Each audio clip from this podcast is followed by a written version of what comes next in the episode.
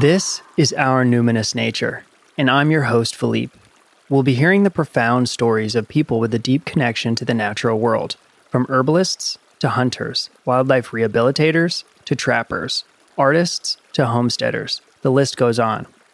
My hope is to thread a needle that weaves together the many nature related passions through stories of reverence. In nature, I found meaning, a richness for life that grows with each new day. Maybe you feel the same, or maybe you long to.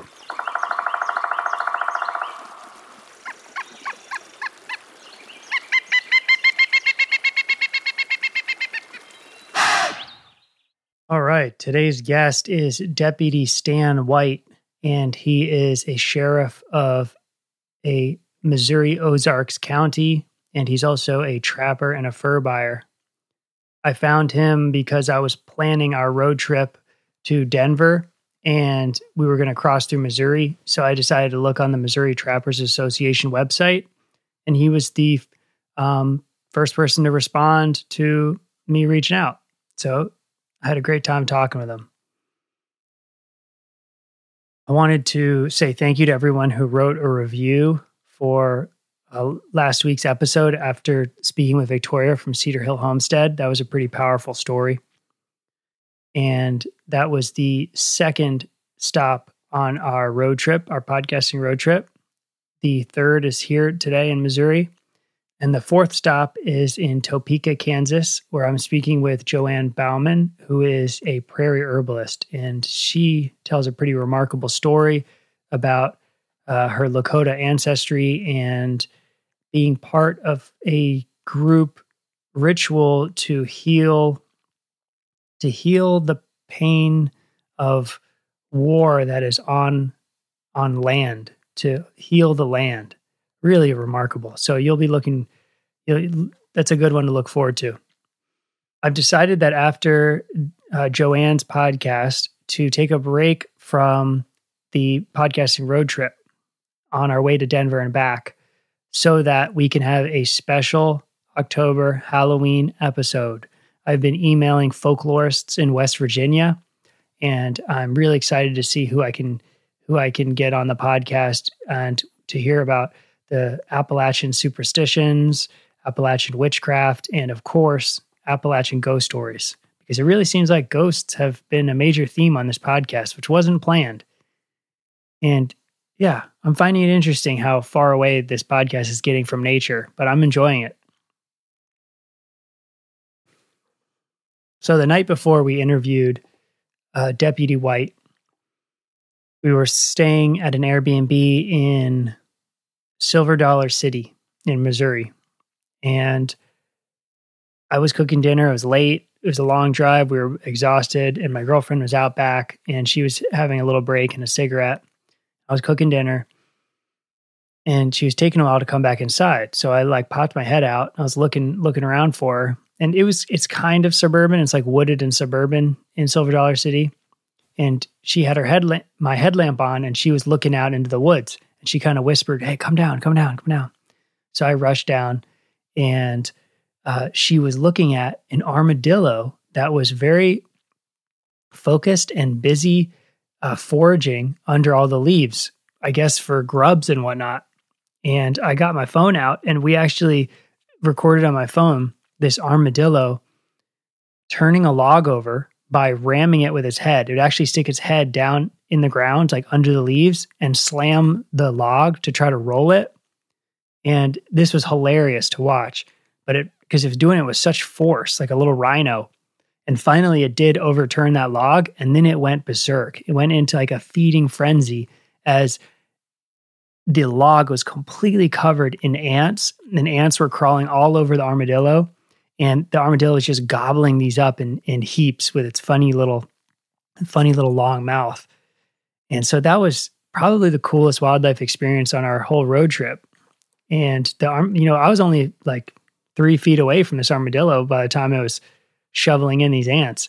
And you know i didn't even know that there were armadillos in america and i certainly did not know that they were as close to virginia as tennessee and missouri and then i guess they're in texas and all all down the South. I had no idea. So it's really, really cool to have a anytime you have a new encounter, anytime you have an encounter with a new species, it's special.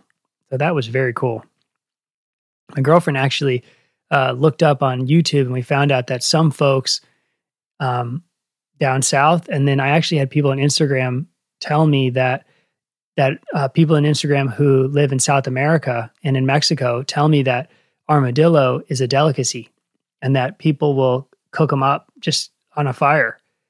And um, I guess the southern term that we found on YouTube, which was hilarious, is it's often referred to, the meat is referred to as possum on a half shell. So we love that. You know, we love hearing all these kind of uh, folk tradition tradition uh, stories and uses and stuff like that. I love that stuff. So the next morning, we start driving over to the deputy's house, and he calls me a bunch early in the morning, and he's asking for my full name because he wants to do a background check on me. Just you know, he's got a stranger showing up to his house. He wants to make sure I'm not a complete whack job. And um, you know, I'm a very paranoid and neurotic person, so just uh, there was a part of me that thought I might show up to this guy's house and I might get arrested. Like, who knows for what? For some bad deed in my imagination and some bad deed in past life. Who knows? And that made me think a bit about the concept of shadow, which um, you might have heard throughout this podcast that I'm very interested in the work of, of Carl Jung and his psychoanalysis. And I'm in uh, dream analysis on a weekly basis. And one of Jung's major concepts is that of the shadow, which is, from his point of view, it is in everybody. And basically, the shadow is our dark side.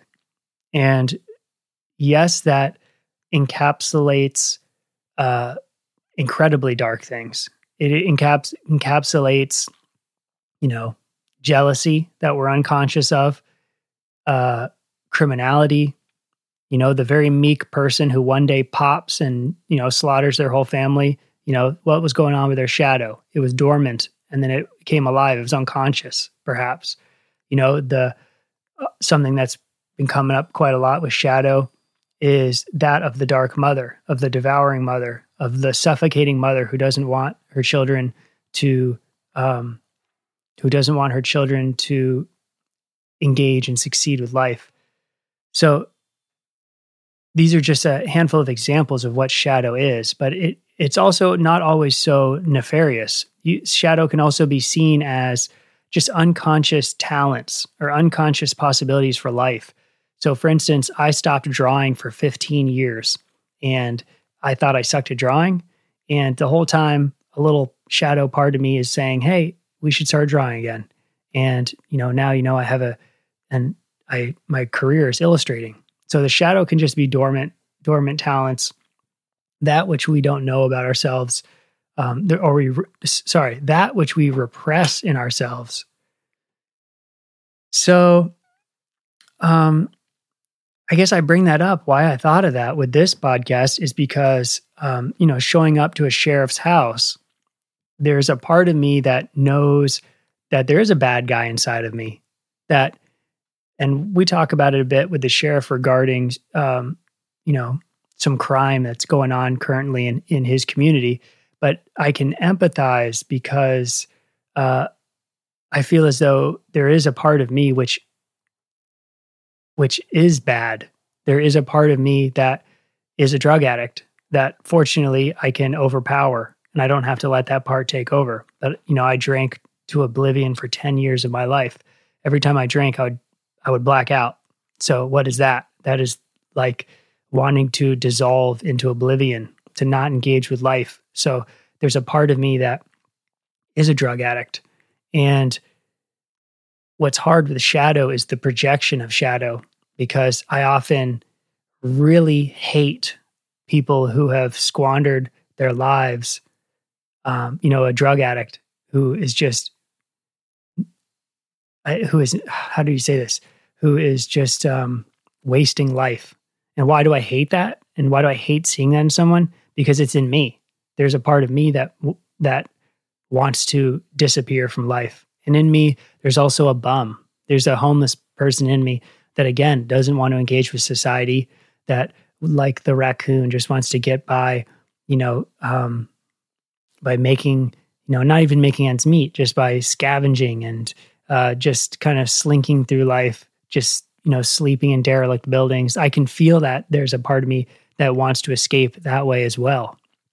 And even more so, I know there's probably a criminal in me as well. That that everything that is good and everything is bad exists in every single human being, and it's just about being conscious of it and um, being conscious of it and knowing how to restrain the darker sides and how to, uh, I guess, amplify the good sides. To choose, to make choice in every moment of life. And I guess I mention all that because it's fascinating to hear what a sheriff's point of view is a little bit. That I'm I'm sure because you're dealing with the darker side of life, perhaps on a daily or definitely weekly basis, that I wonder what that does to one's worldview. And, you know, when we showed up at the sheriff's house, he told us at the very end, you know, I think he liked us by the time he left. I think he liked us a lot. But he said that when we first arrived, he actually thought that we might be meth heads because we're both so skinny. And that's kind of a, uh, that's, that's a, um, anomaly out in the country where a lot of folks are overweight because of lack of resources for good good food and stuff like that. Um, so yeah, so interviewed the sheriff, and I would be curious to kind of interview the opposite at some point. I'd love to interview someone who has had a criminal streak or been in jail, and if they have a relationship to nature, just kind of hear their point of view on life as well. And I guess I was also really encouraged. Well, it's not the right word. I guess I was really, I think it was really beautiful to hear the sheriff, even when he's talking about people in his community who are, uh, have a lot of troubles, that he, you, I hope you'll hear it too, but he doesn't villainize them. He says these are good people and that they're just trying to get by. I thought that was really beautiful. And I think perhaps uh, you know, I have a romantic view of of country people, but I I wonder is the country sheriff is he more connected to his community than a city police officer? And I kind of feel it is. He is, and you you might hear that too in what he says that there's really a he really cares about the people in his community. He understands them. He understands what they're doing, and he wants better for other people.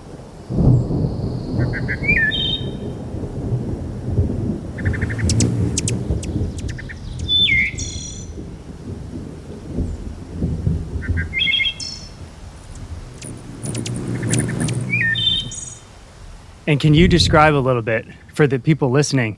Can you tell us where we are? Basically, we're in the Ozarks, as per se. Um, anything south of Springfield, Missouri, which sits on the first plateau, is related to more prairie.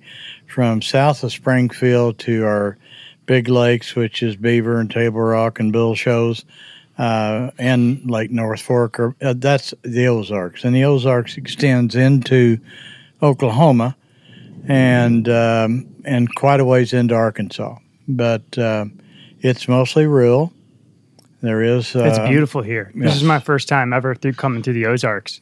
Uh, our probably our largest city in Barry County would be Monett, and I think the population is a little over eight thousand. Uh, Cassville's population is a little over six thousand, and then we have much smaller towns, uh, Washburn, Seligman, uh, that are under a thousand in population, uh, but it's very rural, very dense. We have a lot of national forest. Yep, we uh, drove through a lot of that. Yeah, and it's and it's, just just right here. So we're recording on your porch, and we got a we got a storm coming through. So we're hoping that everything stays dry. But it's a it, you'll hear it a, a rumbling in the background. But you know, you know, we're on a main country road, but you know, no one's driving by. We got fields We've got you, your cattle behind us. We got your chicken coop back there, and you can kind of see some rolling hills and kind of rolling mountains right. past your backyard. So this is very rural. We have it's it's it's populating now because of a lot of people do uh, want to get away. Sure. But Because of the uh, virus or even before that? Well, no, even before that, you're seeing more and more older people that are uh, just want peace and quiet. sure. And um, but the highway out in front of us is is a state highway that dead ends uh, as far as they're uh, taking care of it, you know, asphalt and everything, and the rest of the roads are dirt. Hmm. Sorry, they're Yep. rocks. We live on a dirt road. so I love we it. we Oh, have yeah lightning. we have a lot of um, we have a lot of limestone ledges and rocks, and boy, that ought to record it good. Oh, yeah, that was nice. but um, it's still it's still rural. It's still. I mean, if my neighbor Kenneth down the road um, got in trouble, uh, needed something, that's where we go. We go to help. Uh, my best buddy lives just north of, of us here. Uh, he's like a brother. Uh, if he needs something or I need something, the people, Community oriented. yes, And you, as the deputy, obviously, uh, you, you have a larger role in the community. they do respect the fact that even as old as I am, that I'm here because the car itself and the verbal news that I'm a deputy deters most of Shenanigans. right shenanigans are you know uh, we have a on further south of here we have uh, some drug buying areas uh, that encompasses one of our local creeks and they those people rely on uh, me or an officer making a patrol through there just to keep everybody on their toes i guess you'd say They're they're dealing the drugs out of the house or literally out of the out of the creek. They deal the bridges. They'll use them for drug drug use uh, for sales. Um, a lot of times that it would be a drop point Hmm. uh, for pick the drugs up and leave the cash. Um, Is it mainly meth? What's the big drug out here? uh, meth, uh, we're beginning to see. Uh, begin, of all things, we're beginning to see cocaine again. Uh, because fentanyl is expensive and deadly. Hmm. So cocaine will mix with meth uh, for a super high, and it can be deadly too. Hmm. But the drugs, the drugs are here. Uh, basically, the people that wow, Ooh. the people that sell are are used um, are people that have just gotten to the point where they have no other choice. Uh, everybody says it starts with marijuana. That's not probably true, but nevertheless, once you start, it's almost impossible to stop. the harder drugs. the the the drugs. Yeah, yeah, yeah. Destitute folks, huh? Destitute poor Well- folks. They were good people. Mm. I see a lot of my old friends that were good people, and now, because of the usage, they're still good people, but they'll do anything to get the drug. Hmm, that's sad. That's unfortunate. It is. Um, Do you you? Here's a weird question because you're a trapper. Do you ever use your tracking skills when it comes to like solving crimes? Yes. um, Woo! Wow. We, we get that one by us, and it sounds like the rain in front is not too heavy, but uh, you definitely don't want to be under a tree right now. No. um, should we look just to see if it's getting how heavy it is back there?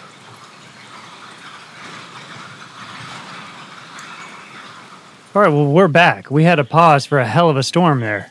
It, Yeah, it I, mean, I had co- I had to cover the computer with a with a sheet, and the rain was kind of dribbling uh, even in under this porch. It um, it rained. That's all we can say is it rained. I was asking you, have you ever used your tracking skills to to solve um, a crime? Yes, we we don't have the um, uh, let's say the county is not rich enough to bring in a trained animal, so we do do a lot of our tracking uh, in house or with with uh, deputies. Um, due to the fact that it is the Ozarks and distances can be quite short from 20 foot maybe to you know 100 feet if you're chasing somebody or trying to find somebody like that and that is a real handicap. And the other handicap is is that we don't have the manpower on each shift that we truly need. But Barry County happens to be one of the poorer counties of the being the third largest in the state of Missouri, it happens to be one that has uh, one of the lowest tax bases.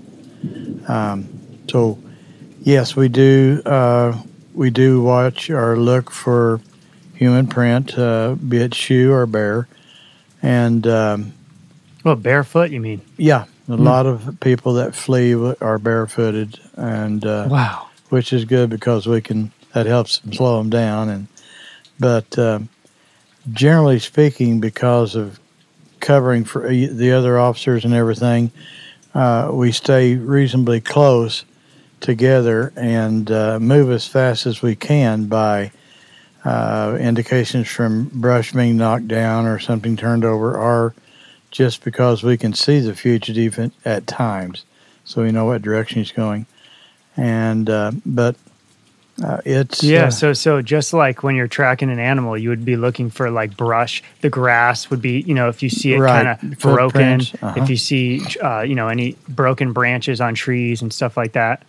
Even uh, even trees that are uh, small brushes are particularly interesting because a lot of times we have come to where uh, you can actually see the bush rebounding yet. Well, that's a pretty good indicator of which direction he's going, you know, and um, most of the people that would be they would have warrants and they don't want to be caught but they also have deficiencies in their diet and in their use of drugs and stuff which generally not always but generally will allow us to gain ground and, and eventually run them into the ground and catch them um, for that reason because they just aren't physically fit to handle oh, what we deal with out here. Now, the main crimes out here are drug related. A lot of the yes, okay. I would say that uh, probably seventy-five percent or more, if they're not drug related, they are abated by drug use. Uh, we are seeing a lot more fraud. Hmm. Uh, our shoplifting has gone up uh, at least hundred percent. Hmm. Um, I told you on the way here last night. We were driving. It was probably nine o'clock at night, and I don't think I've I don't think I've ever called the police. And I lived in a pretty um, I I lived in a pretty intense neighborhood in Brooklyn where I I mean I saw a guy get shot in the leg, but I don't think I've ever called the police in my life. But last night we were driving and and we're on a highway at night, and I think I saw a guy walking the highway very intensely with the silver thing in his grip, and I was like, I think that's a revolver and like a mile or so up, uh, there was a woman walking on the side of the highway, and I was like, "Holy shit!" Uh, you know, I don't. Uh, I can really empathize with all sorts of people, and I don't ever really want to get anybody in trouble.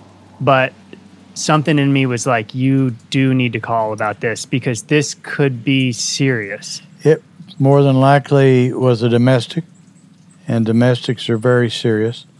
Most of our a lot of our trauma and injuries come from domestics. Boyfriend, uh, girlfriend, husband, wife. Husband, wife uh, is true. Um, sometimes just uh, friends mm. will uh, somebody owes somebody money or something, but nevertheless, uh, right now in the situation we are with the COVID and everything, our dispatchers are one. They're super good and they the incoming call they inquire even to the point of asking if they have have or have had uh, the 19 and then we get it all on our cell phones. We have what's called an active and all the information is there. So prior to getting to the address which we can gps and go to uh, we are we are alerted that, of what it is. So lots of times, most domestics are resolved, or at least the parties, as they call it, the parties are separated. if they're separated, we can slow down off of lights and, and siren. Uh, but if it's bad, which it sometimes is, and involves either fist or knives or even a weapon of some sort, uh, we have to maintain as much uh, time as we can to get there uh, because it is serious. And oddly enough, domestics, most of them are not drug related, they're relationship related. Mm-hmm. So it becomes a factor of I- he, he said, she said. I've heard a psychologist say that um, the majority of murders are people who know each other and with alcohol. So yeah, I mean, everyone everyone knows you can get in a heated fight with the person that you love, and I'm sure things get out of hand sometimes for some folks. It does. It's um, particularly now. There's a surge in that domestics, like I was speaking of, because people are have lost their jobs, Oh yeah, or they didn't have one to start with, and they were living on uh, what whatever they could, which is government funding or or sorts, and. Um, people now in our area, in our county particularly, there's a there's people are on edge yeah, and our bigger towns, like I've spoke of before, say for instance Cassville, what used to be a rolling, friendly atmosphere. You could go into one of the convenience stores and to get gas, and then go in to get a sandwich or whatever. And there was a lot of joking going on. There was a lot of uh, fun poking at people. That's gone. Hmm. That's gone simply because people are tired of this Hmm. and there's a lot of hypocrisy that amounts to this is just all a make believe thing that one party or the other is doing to, yeah. to win the election, which is just an just an idea of what the people feel. That's the that's what you're sensing is the atmosphere of, of what the people's feelings are. They've changed. Hmm. They've, They've changed. changed. from. Uh, this is that's the the unconsciousness of what this is doing to people. Yes. um, like yourself and, and I sitting here talking. Uh, we're keeping our distance, so we don't have masks on because uh, the air is, is apparently clear. But the thing is, when people cannot be anywhere from intimate to uh, to a friendly relationship or argue even about what's for supper because there's no supper, then things have changed. Hmm. And so it's it's just a given and until we are able to come up with a solution in a vaccine form or uh, something that will be a plasma like form that will prohibit the growth, we have to learn to live with it. Mm. Right now, schools are a big concern. Mm. And it's it's unbelievable the amount of people that just do not or even refuse to wear a mask. Hmm. And it's within their rights to do that. Yeah, we were just in Tennessee, and, and you have to wear them in Tennessee. Yes. So we we've been so we've been driving towards Colorado, and I was telling you we're not even going into gas stations. We've been eating, we've been having our lunch in parks and on the river, and and going to the bathroom in the woods if possible. Just uh, not trying not really to avoid all human beings.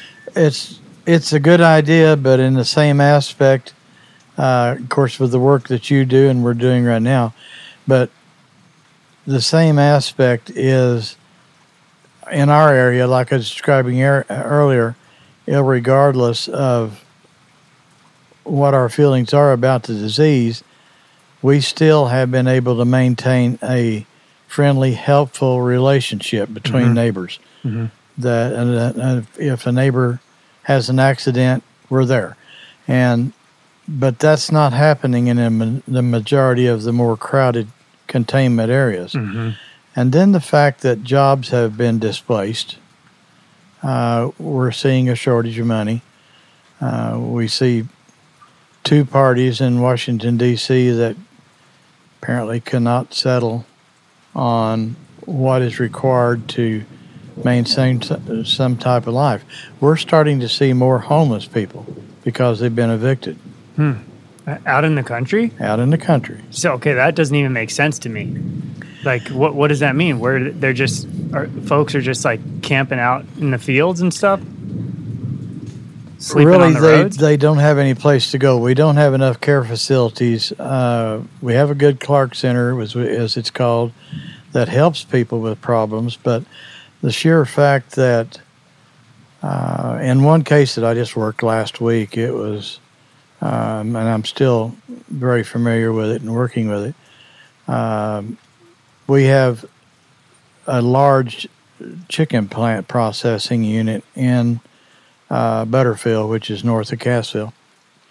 And I was called by the health department and by the owner of the house that these two young couples, they're not married, but they're two young couples. They've got a nine month old baby. And she works at the chicken plant, George's. Hmm. He was, and he got terminated for whatever reason. And in my eyes, I judge him almost as worthless Hmm. because he's home, she's working. They refused or didn't have the finances to pay their utility bill. Mm. So for the last nine days, with me pressuring them all I could and working with the landlord, um, I give them an ultimatum. Uh, use some of her money that she makes to turn the utilities back on. We got a nine month old baby living in a house with no air conditioning Mm. because electricity's off, no water Mm. because the electricity's off, and I I don't tolerate that. Mm. So it's that's the changes we're seeing is uh, people are just getting by the best way they can, and a lot of times it's not a legal best way. Does that Mhm. make sense? Yes, it does. Wow, man. Well, yeah. I mean, I'm sure. Yeah, I'm sure it's getting heavy out here and uh, getting heavy, obviously, all over the world. Um, wow.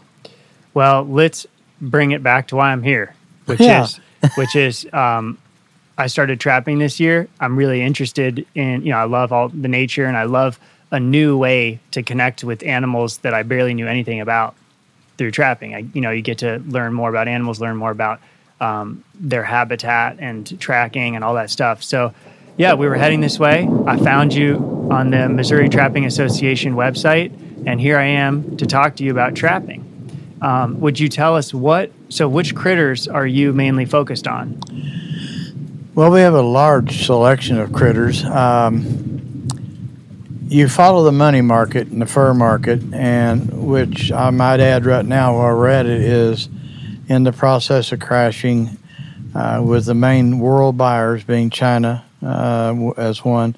Russia was uh, number two with their so- economy, so, So- that's where it comes from. So I, because I interview such different types of people, I think we need to um, describe a little bit about how the fur works. So people go out and fur trap, and then they can sell those pelts, and it goes to the fur market, and you actually are a fur buyer. So trappers can come to you and sell their furs. That's correct. And then the industry is really not in America anymore. Uh, I, I've only learned this from listening to trapping podcasts and whatnot. But so the industry, like you were saying, is in Asia and in Russia, basically. And you can throw in, uh, which is still be Asia, North Korea or South Korea, uh, Taiwan. Uh, then we can move over to Italy. Italy is a fair pur- purchaser, but the whole idea is demand is dependent upon people having the money to buy the fur processed. Nothing, nothing more beautiful than a a tanned otter jacket or whatever that came from a wildlife animal out here uh, in our woods and in our creeks and lakes. So, So that that process is the skinning and then the fleshing. You remove all the fat. And you have to do it to a certain level, and then you board it up. And a lot of the boards kind of um, they look like a thin um, iron iron board, and you kind of tack up the hides to those boards, or um, and then once those are dry, they're shelf stable, but not for an extraordinarily long time. So you have to get them tanned and then they're sold into the fur market. Is that well, correct? Well, true. Uh, what you're talking about basically is beavers, and beavers do have to be mounted on a large four by four piece of plywood, Mm-hmm. and they are mounted in a circle, and uh, that's after they've been skinned and, and fleshed, and then they're allowed to dry. Once they're dry, then a beaver will pretty much keep indefinitely for up to a year. Interesting. Okay. But at the same time, the beaver's value is what we call castors, and the castors are right now where the the value is of the beaver. In other words, I might be able to pay between one and five dollars for a large beaver. But what I'm really after is the castors, and that is glands that beavers have that secrete a fluid that marks their territory. And that also is what is used in 90% of the lures that trappers use. That's the base.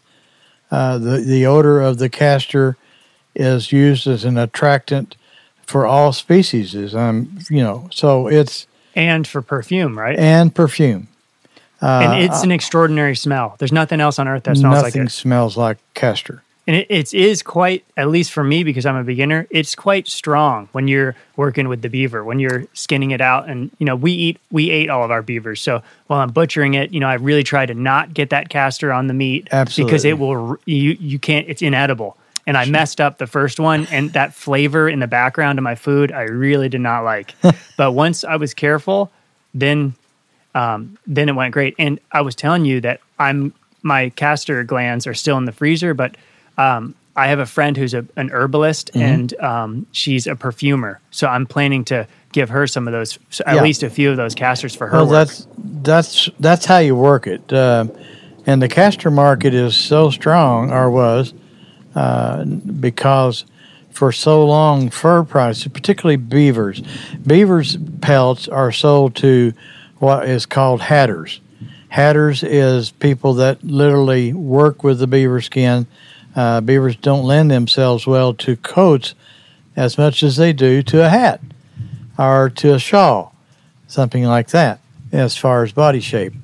So that's where the hatter market is, and the hatter market's at that price. But to catch those beavers, you've got to have castors that can be mixed with other body fluids, whether it be urine or scent packs or whatever, to draw the animal that you're trying to catch.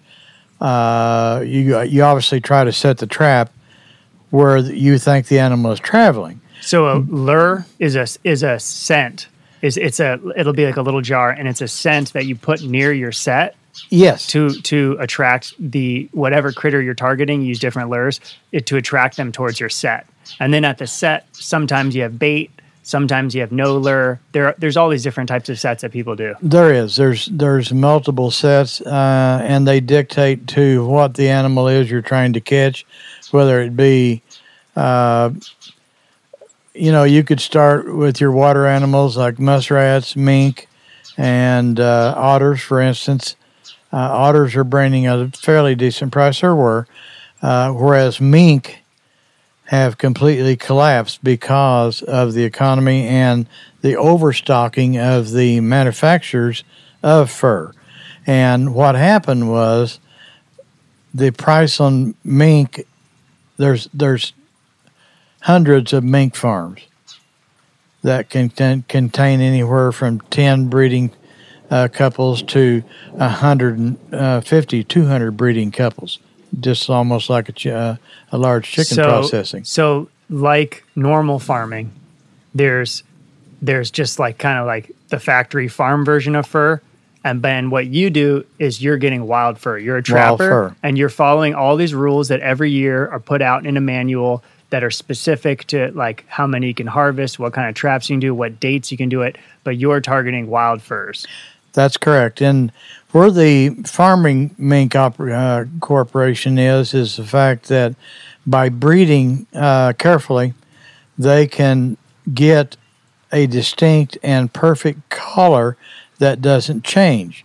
And that line color, let's say it's the uh, the lighter yellow yellow brown that is really attractive to women or to men that um, they don't have to with with farm.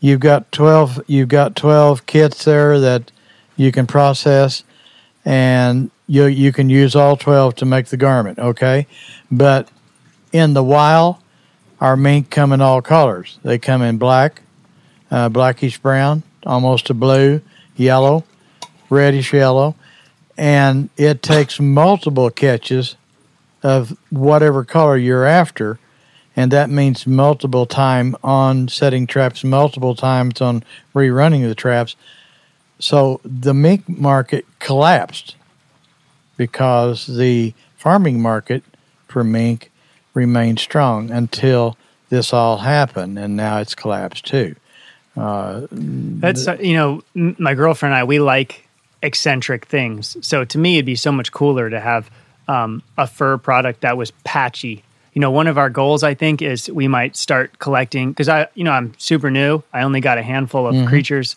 uh, this past season. I think one of our goals will be to make start making a collection over the years, and then have a, a blanket made that's kind of like this medieval patchwork of all different uh, characters.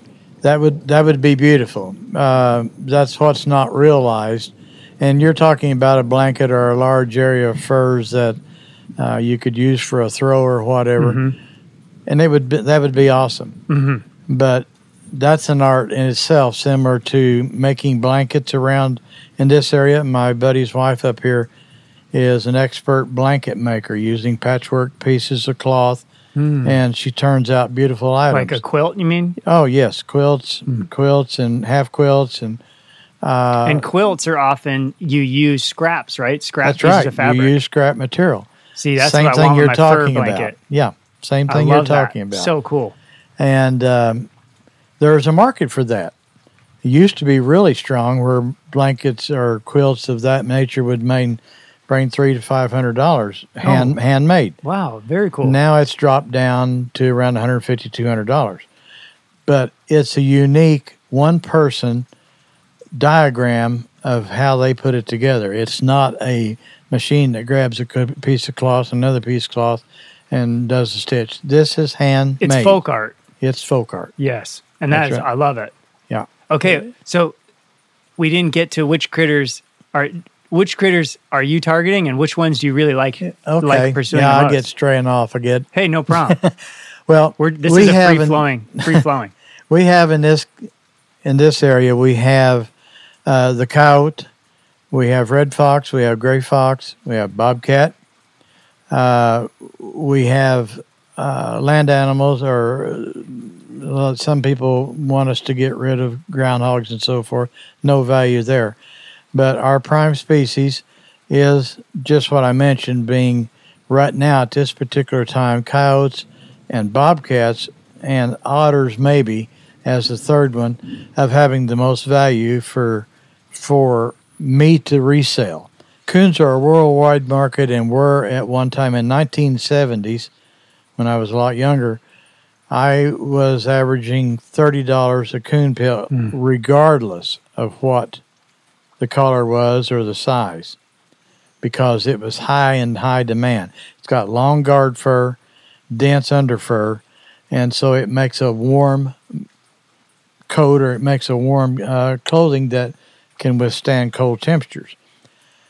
The market became overpopulated, as all things will, and crashed. Coons in our area here now, because of our their collars and so forth, uh, they look like they're going to nudge up a little bit. It's a possibility we might see between seven and ten dollars. Ten dollars for a large coon, whereas I was getting thirty dollars or mm-hmm. better. Bobcats are another situation. Bobcats, our area, are beautiful animals to us, but bobcats again in the western part of the of the continental United States and into Alberta and up into Canada, they have a much heavier spotted belly, where, and this is what makes the attractive neck pieces around any type of garment. Okay, mm-hmm. then they have a wider back that's more consistent in color and the further you can get those spots up on that side of the animal or on its back, even, uh, the more you're going to get for it.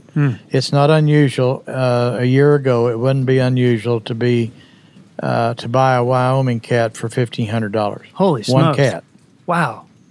Wow. So it's not unusual at all. Coyotes would bring between eight and a thousand. wow. Same way. That's unreal. Here, the averages fall down. The further east you go, until you get up into the northern states, Maine, Vermont, Massachusetts, stuff like that, where they still trap, uh, the prices would come back up because here again, the genetics are the same in the animals from animal to animal within that text. A coyote's a coyote. So, so what I from what I've heard listening to a lot of guys that have been really into this for years, decades of their life, is um, this is trapping is really becoming a dying art because even if you can make a little bit of money, it's obvious that no one's doing this to make as a really as their job. They're doing this because they love doing it. that's correct. I Because other I'm- than those other than those two examples you just gave, usually a pelt is not bringing you more than a few dollars. not by time you count uh, for me let's say for me to pelt out a coyote uh, uh, let's say that i spend an hour on a coyote just uh, pelting it and what we call beaming or scraping the fat off with uh, comparable and wages then and then you pin it to a board to dry out. uh, on a coyote you pull them over a form Mhm. uh, beavers are basically the only uh, it's a it's a piece of wood though. It's a piece. uh, No, it can be wood. Yes, Okay. it can be wood. I use wire stretchers Okay. Because of the ease of of getting it, and I can tell quicker when the uh, hide is is turning to to and not rotting or not not spoilage. Um, I do use uh, on beaver. I use boards, and on otter tails I use boards because their tails must be open and nailed all the way down to the tip from the back of the hips. Uh, so because there's a use for the otter tail. What's the use? The use would be again trim Okay. and um, I can't believe how thick that fur is because I That- got one otter this year. it's waterproof. It's unbelievable. It, it almost feels like a wetsuit, Yes. like a neoprene wetsuit. It is. And when it's sheared, it's even better because of the undercoat. And that's what a lot of people forget about is that trapping entails so much uh, from the time the animal is captured to the time it is on the bill uh, clothes rack of what all has gone into it. So you're figuring, if I figure myself at skinning a coyote at five dollars, and I make I, at at the job with the sheriff's department where I am, uh, let's say I make twelve dollars an hour, thirteen, whatever it is, I have to figure that same ratio if I expect to make any profit of my time spent on each pelt, Mhm. and that's a cost factor that I must determine, or I'll lose money. Mhm. And yes, I you know, I buy, I buy from my local trappers because they're fighting the same battle and the local trappers i've you know i've had for years they come to me uh, they know that i'm not going to feed them any bs Hmm. that i'll tell them what i think of the pelt i'll throw a price out there we may haggle a little bit uh, and then we'll settle the bottom line is i am pushing so hard to get young people involved in it and i've got a turn being with public relations and working with schools and working with kids on that. I've got some young trappers that are phenomenal, and we're talking we're talking trappers less than 25 years old Mhm. on down to perhaps 12, 13, 14 years old. And they are they are thrilled. The first time you walk up on a bobcat, for instance, as a young person, and know that you have fooled it and it's there alive and it's an experience that really can't be related unless you are familiar with the outdoors to So this is what because I'm new. This is what I'm finding interesting because uh, to be honest, I lived in a city for a long time and I learned I've been hunting for three years, and so learning to kill something has been pretty intense. And the trapping has been pretty intense for me just because this this is I didn't grow up like this and it's obviously you're taking life. And I've been trying to think about what is it that I really like about trapping and it's the it's this making of the set. It's the setting up, it's reading the animal sign and setting up and then finding out that by using your intuition and what you're learning that you were able to actually place something where an animal would go. Or draw it to it. draw it to it or draw it to it. And that is the that's the exciting part making those sets. You know with my my girlfriend helped in a little muskrat pond. A farmer didn't really want these muskrats cutting down all these little cattails. And you know the two of us in the mud and um we're we were we were building a little fence so you take sticks and you stick them in you know all this. I'm just Right. saying this for Yeah, the listener That's fine. you take sticks and you put them you put the sticks in the mud and you create a channel and you kind of make a fence. So that was the really exciting part and setting up the trap right in that little funnel pinch point that we had created. Like that's the exciting part. And um yeah so i'm oh okay. So you were talking about getting kids involved. So did you were you doing this as a kid? Like how did you get into trapping? My my dad and my uncle at that time we lived over the next in the next county, uh, Stone County, and I was born and raised there on a farm and on James River, which is one of the main feeder rivers to Table Rock Lake that we have now in our southern border. And uh, at the age of, I mean, not only trapping, we gigged. Uh, what's called gigging for suckers and carp, you know, to eat. So that's Uh, where you you spear the fish Uh, We we actually spear the fish with a long wooden handled uh, prong with either two or three or four prongs on it. You it's kind of like a trident right. You use uh, use a light. Of course, it's after night, and I uh, want to try frog gigging this season. yeah, this year I same want way. to try it. Same way, except you can grab the frogs by hand, and this you're using the spear. But um, the idea that they started taking me when I was probably six or seven years old. And from that time on, I distinctly remember when I was I just getting ready to turn nine, and I was badgering my parents and my uncles that I wanted to run a trap line. Now, mind you, this is on a pretty good sized river, but I wanted to run it myself. I'd gone with them hundreds of times.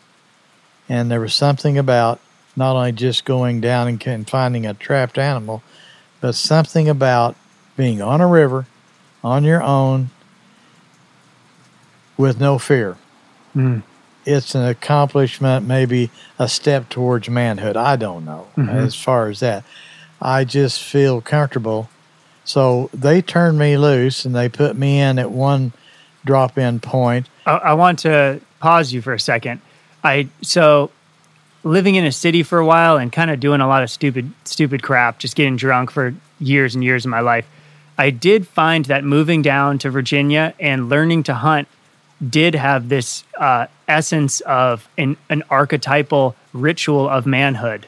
And my feeling was once you've taken an animal's life, you know, for your food, for a deer, um, you're no longer a boy.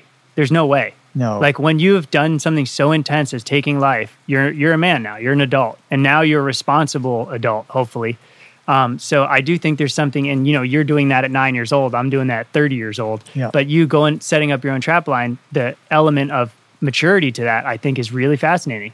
It is um, the first time you, uh, the first time after you go down by yourself, uh, there is a, there is a subconscious. Can I really do this? And then as you progress down the river or wherever your trapping is, by yourself, you begin to gain that confidence.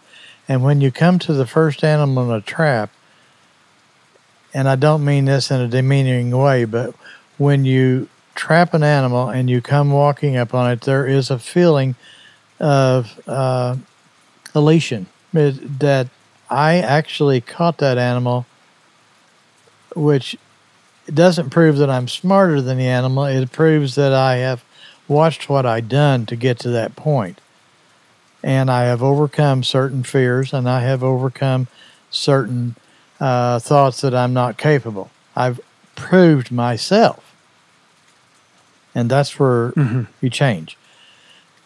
the thing that is the hardest thing to fight, and in my raising, and I've been here several years, thank goodness, but in my raising, to harvest an animal was not considered cruelty. Yeah, of course. It's a, you grew up a very different lifestyle than someone in the suburbs or in the city. And now you have to be particularly cautious about um, trapped animals that have been put out, uh, put have been humanely altered or killed. Okay, that's uh, you have to incorporate that into the thought of what it finishes up being in a code or whatever it might be. But there's a lot of people, uh, not naming any organizations, but there's a lot of people that have progressed past the point where they don't need the garment or they don't need the uh, the beauty, and they have been compelled to feel that that is cruelty to animals. Mm-hmm. They haven't looked any deeper than the face front on the front page to see that some trapper has shot a beaver or has choked a, a bobcat down. They don't look any further to see that the critter that that they just see as dead might have been a critter that was in our example here. Uh, we had two coons, which I ultimately caught, destroy 11 of our laying hens and the chickens. What'd they, they do to the chickens? They killed them and ate them. What, they one, rip them up? They would rip the head off. They would open up the breast area, eat all of that, and then depart and to me that's no that's that's nature at work mm-hmm. but we have interfered with that mm-hmm. we have built farms and we have built chicken houses and we have uh, cattle and we in our country now we now have bears mm. and we now have a few mountain lions yes that has progressed into this this area because we're still basically the ozark hills and canyons but what i'm getting at is that people's people has forgot how to need something and forgot how to get it. In reference to uh, furs in reference to meat as you're talking about deer hunting and so forth that is a gone a gone past. And now what we do is construed as cruel. Mm-hmm. and it's not. I'm with you. It, it, i'm with you. It can be I mean, it certainly can be tough when you're not used to it, and uh, obviously, it demands a lot of respect, um, and it also enriches your life. It's an, an, an instinctual experience that you know I've you read it in books, but it's very odd. But that the pursuing of the creature, the learning all about it, and then the eventual killing, and then the doing something with it using the fur or um, you know eating its flesh. Mm-hmm. it creates one you have stories that are attached to the to your food or towards a garment you have. And two it makes you love things you wouldn't normally love. Like there's no way in hell if i still lived in new york city that i would give a shit about a muskrat. A mm-hmm. muskrat. I mean most people would be creeped out by it. It mm-hmm. looks like a weird little wet rat yes. with a big rat tail and it's not a rat. Um, and you know we've me and my girlfriend we've eaten two and I, I was saying this might be the best wild game I've ever eaten. So now I love muskrats, and I would have never normally cared about a muskrat. Wouldn't given it. I wouldn't have cared at all about them. And you harvest it for a need. Yeah, beaver, muskrat are good. I have never been tempted to try, but I've had people that I'm, I'm friends with, close with, that say bobcat is excellent. I wanted to ask you because I'm going to plan to try to get a bobcat up in our national forest, yeah. and I'm going to that I'm going to eat. Now, um, because I've heard it, it's like mountain lion, and they both have a pork-like flavor. Yes, they both. I heard that. Pork. I was doing a class with the Virginia Trappers Association. There was actually a bunch of game wardens in the class, which was really cool to take it with mm-hmm. them. But um, the guy leading the class, he was a taxidermist, and he was saying, "Hey, you know, the back straps on these bobcats, they're pretty damn good. They're very mm-hmm. delicious." Now, in my freezer right now, I still have a raccoon that I'm planning to eat. Have you ever eaten a raccoon? Oh yeah, I'm not a big fond of them or possums. I have a possum in the freezer another, too. Another, uh, but possums used to be the mainstay of a lot of dinners in the early 1900s. Uh, Uh, my dad was born in 1911. Uh, Do you know how they would cook the possum? they actually actually baked it, d- d- similar to what would be a, a turkey that you go buy for Thanksgiving and Mm. and put dressing around it, maybe stuff it, and then put it in the oven and bake it for X number of hours, whatever it amounts to. Possums are treated the same way. Possums, to me, have a kind of stringy taste, uh, and it's probably more mental in Mm. my head. Um, it, it would be uh, people would. I mean, obviously, if a bobcat's good to eat, a house cat would be good to eat, but you don't see people eating house cats Mm-hmm, mm-hmm. because of a total turn. It's not a wild animal; it's a pet or an animal that's feral, as we call them, and those things are they don't appeal to the appetite. Hmm. Um, it's the same way with skunks. For instance, uh, I'll get a skunk occasionally, and skunks happen to be one of the few items if they have a lot of white on the back and the tail and everything that are bringing a few bucks. But inevitably, when you catch a skunk, it's going to raise a stink. That's something to say that way. But what we're talking about is that's a defensive weapon of the skunk. And to a lot of people, it's horrible. I tolerate the smell because I've gotten used to it over the years, but it doesn't mean that I want to. Uh, I want to wear something that's got skunk over it all the time. Mhm. Whereas with skunk and their glands are also used for perfume. Yeah, I've heard that from the fur biologist that I Mhm. talked to. That's really fascinating. Um, well, is there a particular animal that that you enjoy the most? I would probably say the dog family coyotes, red fox, gray fox, because coyotes, uh, coyotes are, let's say, on the intelligence level, are equal to maybe a, a young ad- a young adult of between seven nine years old.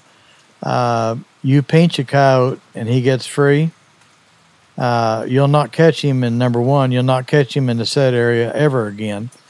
Uh, number two, you won't be able to fool him with the same lures that you did. He'll never respond to those lures again. Uh, also, the fact that he becomes more conscious of what's around him, meaning if he sees my truck come in, um, every morning, let's say at you know at five o'clock in the morning or whatever time I'm out there in the field, he has already associated that truck with danger. Hmm, Coyotes are smart, that's fascinating. and bobcats would be. Bobcats are fascinating in that they're like any kind of a cat. They are intrigued by things they don't understand or don't they see and don't see what they are. And I do some predator calling. And bobcats are one of the easier animals to call in that you can actually harvest by shooting with either a mouth call or with uh, recording. And the mouth call, it's a rabbit distress. It rabbit distress so it is, sounds uh, like a scared rabbit right or a rabbit being scared killed. rabbit. Uh, birds are awful good for bobcats. I generally use a bird squealer that imitates a bird that's uh, that's been caught or or whatever. But the coyotes, on a whole large percentage, will come in. Let's let's say let's say seventy percent of the coyotes that hear a sound will come in, but they will pull up and hold and look the situation over. So your camouflage, your uh, where you're dealing with them, has to be almost perfect. In most cases, some some young coyotes that haven't learned these lessons or haven't been taught by their parents will come charging in and almost run over you. Hmm. And whereas a bobcat, for instance, will, using a bird call, for instance, a bobcat you'll never see until he exposes himself, which at the time may not be any further than, let's say, 10 to 20 yards from you before you'll pick him out of the cover. Hmm. You'll very seldom you'll see bobcats run edges of woods, but you won't see them in an open field. Hmm. Interesting. Very interesting. So, in that aspect, you're looking at a particular area and you see nothing. You turn your head, look at another area, and look back, and the bobcat's there. And it's it that is a that is both an elating feeling and it's also an eerie feeling to know Mhm. that that animal got that close to you Hmm. and you didn't see it. Wow. That's super cool. It, it's And I, you know, when you walk around the woods at night and you see eyes looking at you, it's Mhm. always an eerie feeling, even if it's a deer. So I can only imagine a little predator like that. And I just talked to the fur bearer biologist in Virginia, and he said bobcats got no problem taking down a deer. Yeah. So that's fascinating. Um, so I wanted to ask, do you have a story um, from whenever, childhood, your adult years, that really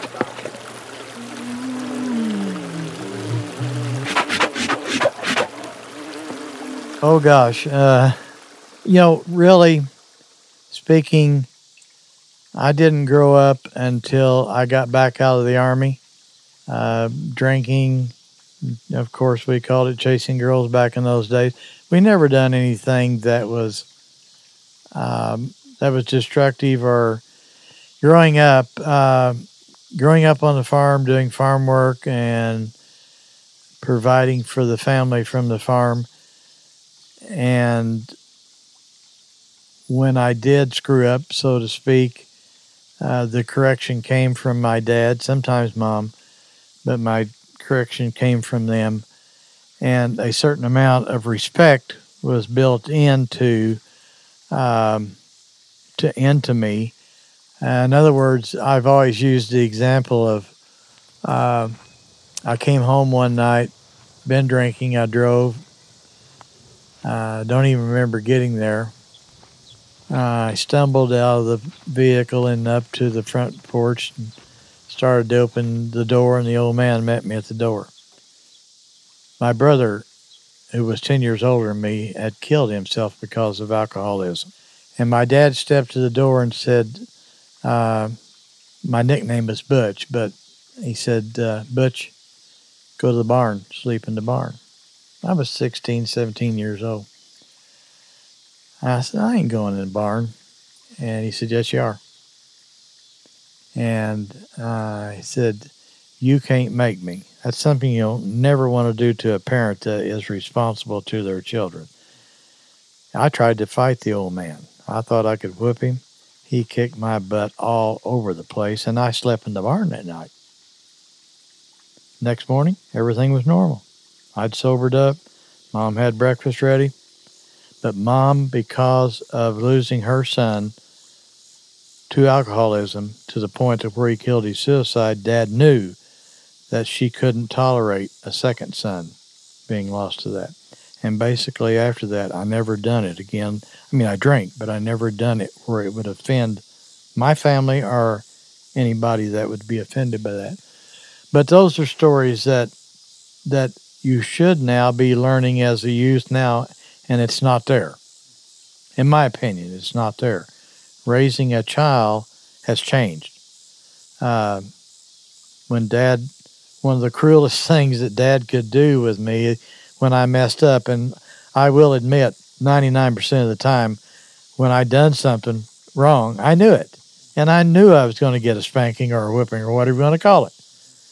But at the same time, there was a comical aspect to it. Dad would say, Okay, boy, go out there and get me a branch.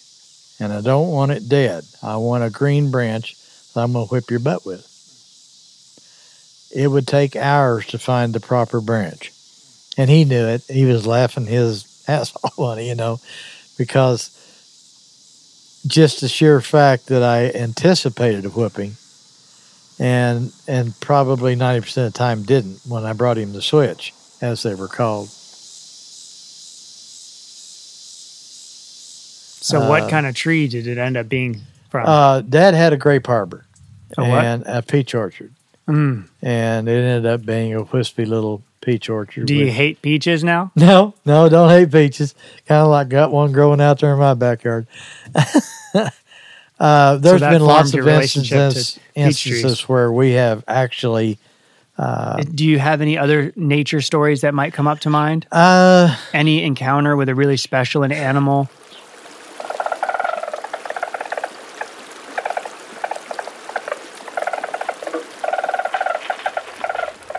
As much as I tournament fish, bass tournaments, and as much time as I used to spend on the lake and and winning money and all of that good stuff that goes with tournament fishing, you never really come out ahead. But it's fun. It to me, it's fun to catch fish.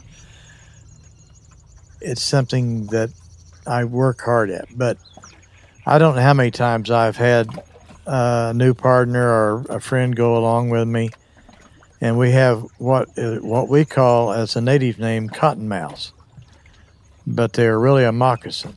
That is a venomous water snake that is very aggressive. I have gone down banks throwing crankbaits, and my partner or whatever too, and I've had one particular guy, and, and uh, he was he was not only scared of snakes, but he was drawn to them, and we were cruising the bank and, and fishing ahead of the boat, and he um, he seen this cottonmouth, as we call him, or moccasin. He seen it laying in a tree limb overhanging the water, and it so fascinated him that uh, he just kept staring at it. And I told him, I said, "Guy, quit looking at the damn snake." Why? I said, because he'll be over here in a minute if you keep it up. And whatever you do, don't throw the crankbait near the limb and crank it back, which he did. And as soon as the crankbait hit the water under the limb, the moccasin, the cottonmouth, fell off, rolled off the limb, and into the water. Water snakes, which we have abundance of, are non non lethal in any form, no poison. They somewhat match a, a modeling, but a, a full grown moccasin or cottonmouth will be basically black, or at least black tinted enough that you can tell. And whereas a water snake will absolutely, uh, if he's if he's swimming on or near the top of the water, his head will be out of the water. And that's all. The rest of his body's underwater, and he's undulating and going. A cottonmouth, when they hit the water, will float and they will come to you. This particular cottonmouth attempted to climb in my bass boat, which is at the back. He attempted to climb in by, you know, reaching up and trying to raise up enough to get in and I and my buddy is freaking out at this time. And I'm laughing my ass off, to be quite true because I knew I could take a rod tip and, and whack him and he probably would back off. But the aggression was there. He wanted in the boat with us simply because he had been irritated or violated his territory. Who knows? But he came, he didn't swerve, he came straight to the boat. Uh, I took a paddle and, and, and pushed him off and then whacked him with a paddle. Whether I killed him or not, I don't know. Uh, but he left us alone and we got out of there. God put those creatures here for a reason. Speaks of it in the Bible that we were to learn how to domesticate certain animals. Um, you know, the snake is always used as a viper in the Bible. Everything has a purpose. Everything has a different temperament one of the more exciting, unbelievable things was uh, catching a really large bobcat, and I used a catch pole, which is an extended pole with a loop on one end and a handle on the other that pulls the cable through. And I caught, for our area, a bobcat that well weighed well over 30 pounds, which is quite large, and was very when I walked up to him and I spoke to him, he normally when you uh, let an animal hear a human voice, they react either by drawing back or by spitting or even coyotes will bark or howl at a person walking up. This cat didn't do anything but just sat there. And so I walked up and actually talked to it, and it actually acted like it was paying attention. So I, I uh, took it, I took the pole, and told it what I was going to do. And I know this sounds really strange. I'm going to put this loop over your head and around your neck, and I'm going to pull it reasonably tight. I was talking just like to a human, and lo and behold, the cat never objected. Never, it wasn't sick. It wasn't injured badly. And that was an animal upon taking it and freeing it from the trap and then pushing it out a ways and then putting my foot on the pole. That was an animal that I really, truly didn't want to dispose of. Uh, whether you call it an instant, instant attachment or because it was cooperative, but it seemed like it knew its faith. I ultimately did have to shoot it, but um, I done it quickly and without. And uh, but it, it gives you pause for thought.